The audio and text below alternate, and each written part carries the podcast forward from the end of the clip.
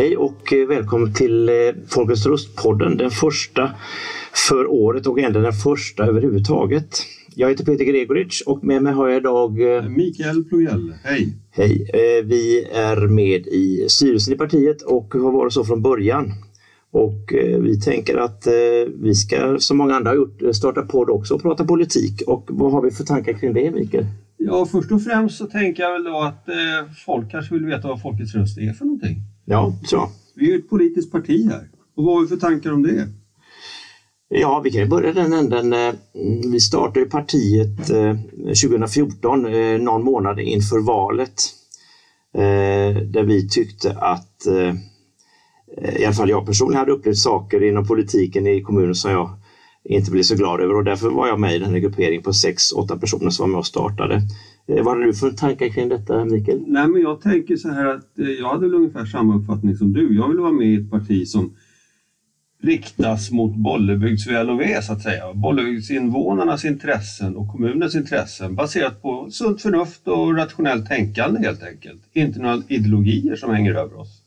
Nej, det var en sak som också var väldigt klar för vår del från början att vi var inte vare sig höger eller vänsterinriktade utan vi ville eh, bidra med någonting som objektivt sett skulle vara bra för kommunen.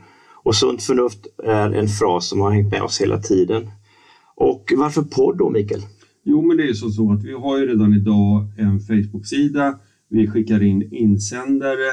Vi har även en annonstavla nere i Bollebygds centrum. Men vi tror att med en podd så kan vi liksom bli mer flexibla. Vi kan gå in på djupet på ett helt annat sätt än i en insändare och vi kan diskutera om olika frågor som dyker upp här framöver i kommunen. Eh, och podd, det är inte bara att sitta och prata och spela in utan det ska hanteras och eh, eh mixas och allt vad det är. Och det, det, vi får pröva oss fram helt enkelt eh, med både ljudkvalitet och eh, hur vi ska hantera podden rent tekniskt. Men det är en annan sak.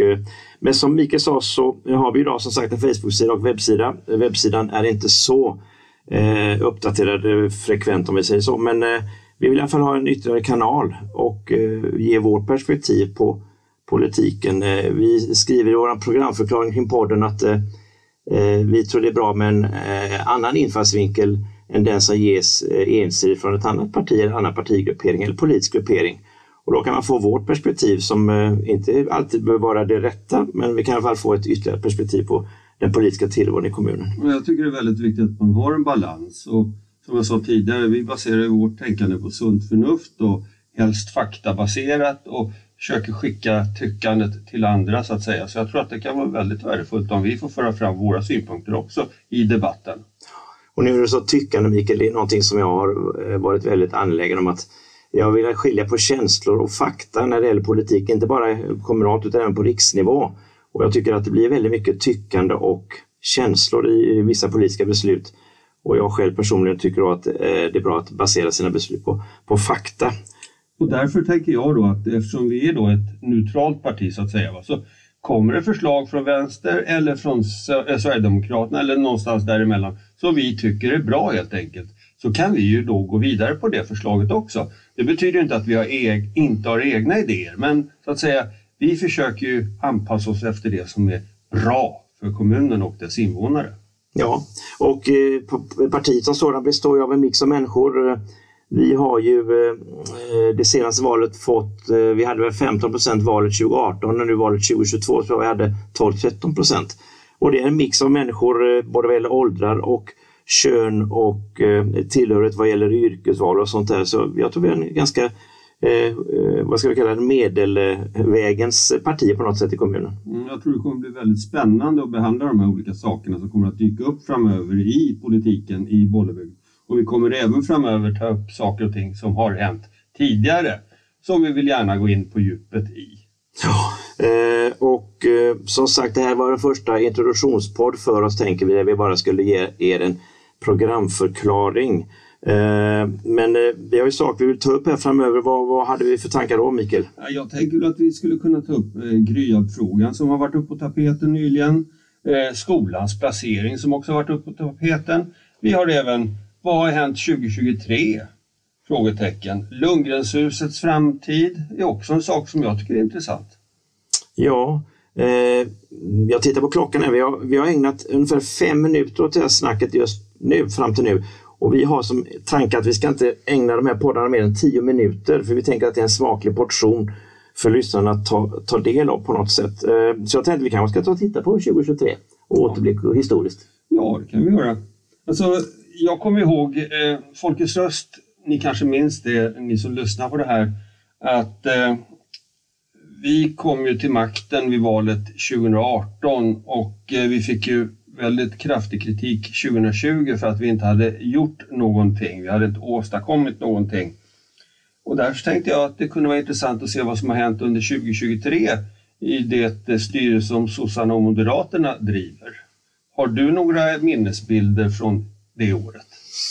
Eh, mm, Sanningen så har jag inte det. Det, det, det jag däremot eh, har, det var mer en sån där eh, lustig anekdot där vi pratade om, om eh, den vänsterstyrda majoriteten. Eh, eh, vi hade ju som alliansparti tidigare Moderaterna som då i och med valet 2022 valde att gå i koalition med S och V och MP väl.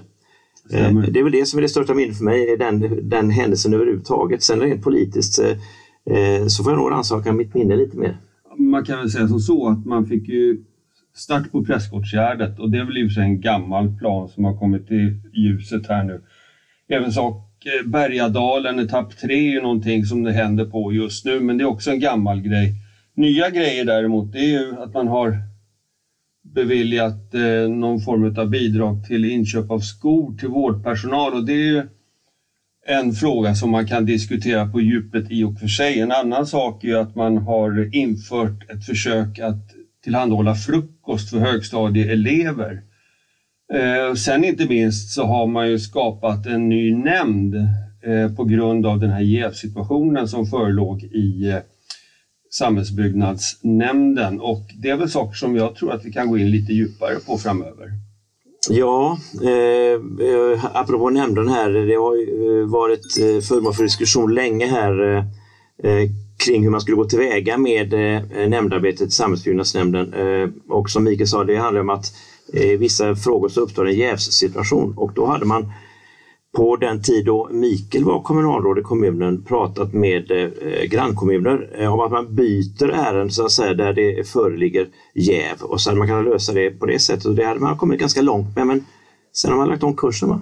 Ja, alltså när jag slutade som kommunalråd då eh, hösten 2022 så var stämningen väldigt positiv och att det var liksom nästan ett avtal med en annan kommun framme på bordet så att säga. Mm. Eh, personalen alltså eh, tjänstemännen på, på förvaltningarna var väldigt positivt inställda till det här men nu fick jag ju höra vid förra kommunfullmäktige att det skulle de inte alls ha varit enligt eh, det nuvarande kommunalrådet och det ställer jag mig väldigt frågande till. Jag tror helt enkelt det är som så att eh, man vill eh, ha saker och ting under sin kontroll här i kommunen på ett helt annat sätt och det kommer att kosta en hel del pengar för kommuninvånarna i slutändan.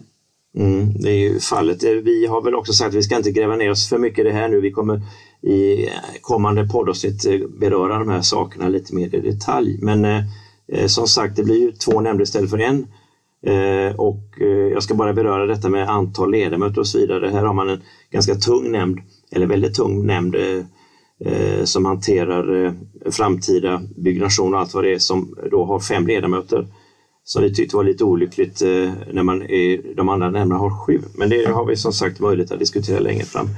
Eh, vad kan vi säga mer Mikael, så där lite allmänt så här, introduktionen? Ja, det, det, de grejerna som man har vidtagit under 2023 från eh, den styrande koalitionen här, det, det som endast visar sig det är att det kommer att kosta kommunen väldigt massa pengar i dessa tider som jag tror är väldigt eh, tuffa för kommunen att hantera på sikt. Eh, frukost, eh, skor till vårdpersonal och eh, ny nämnd. Det kommer inte att vara gratis och nu framöver så kommer man ju satsa än mer på andra saker som vi kommer ta upp i kommande poddar här. Och jag tror att vi kommer vara lite vi ska försöka vara neutrala men det kommer att bli lite edge också faktiskt för annars så kommer vi inte få några lyssnare helt enkelt. Vad tror du Peter? Ja, det får nog vara lite edge eh, med viss balans. Jag brukar, jag brukar eh, väldigt ofta propagera för eh, diplomatiska formuleringar men lite, lite vass man var emellanåt.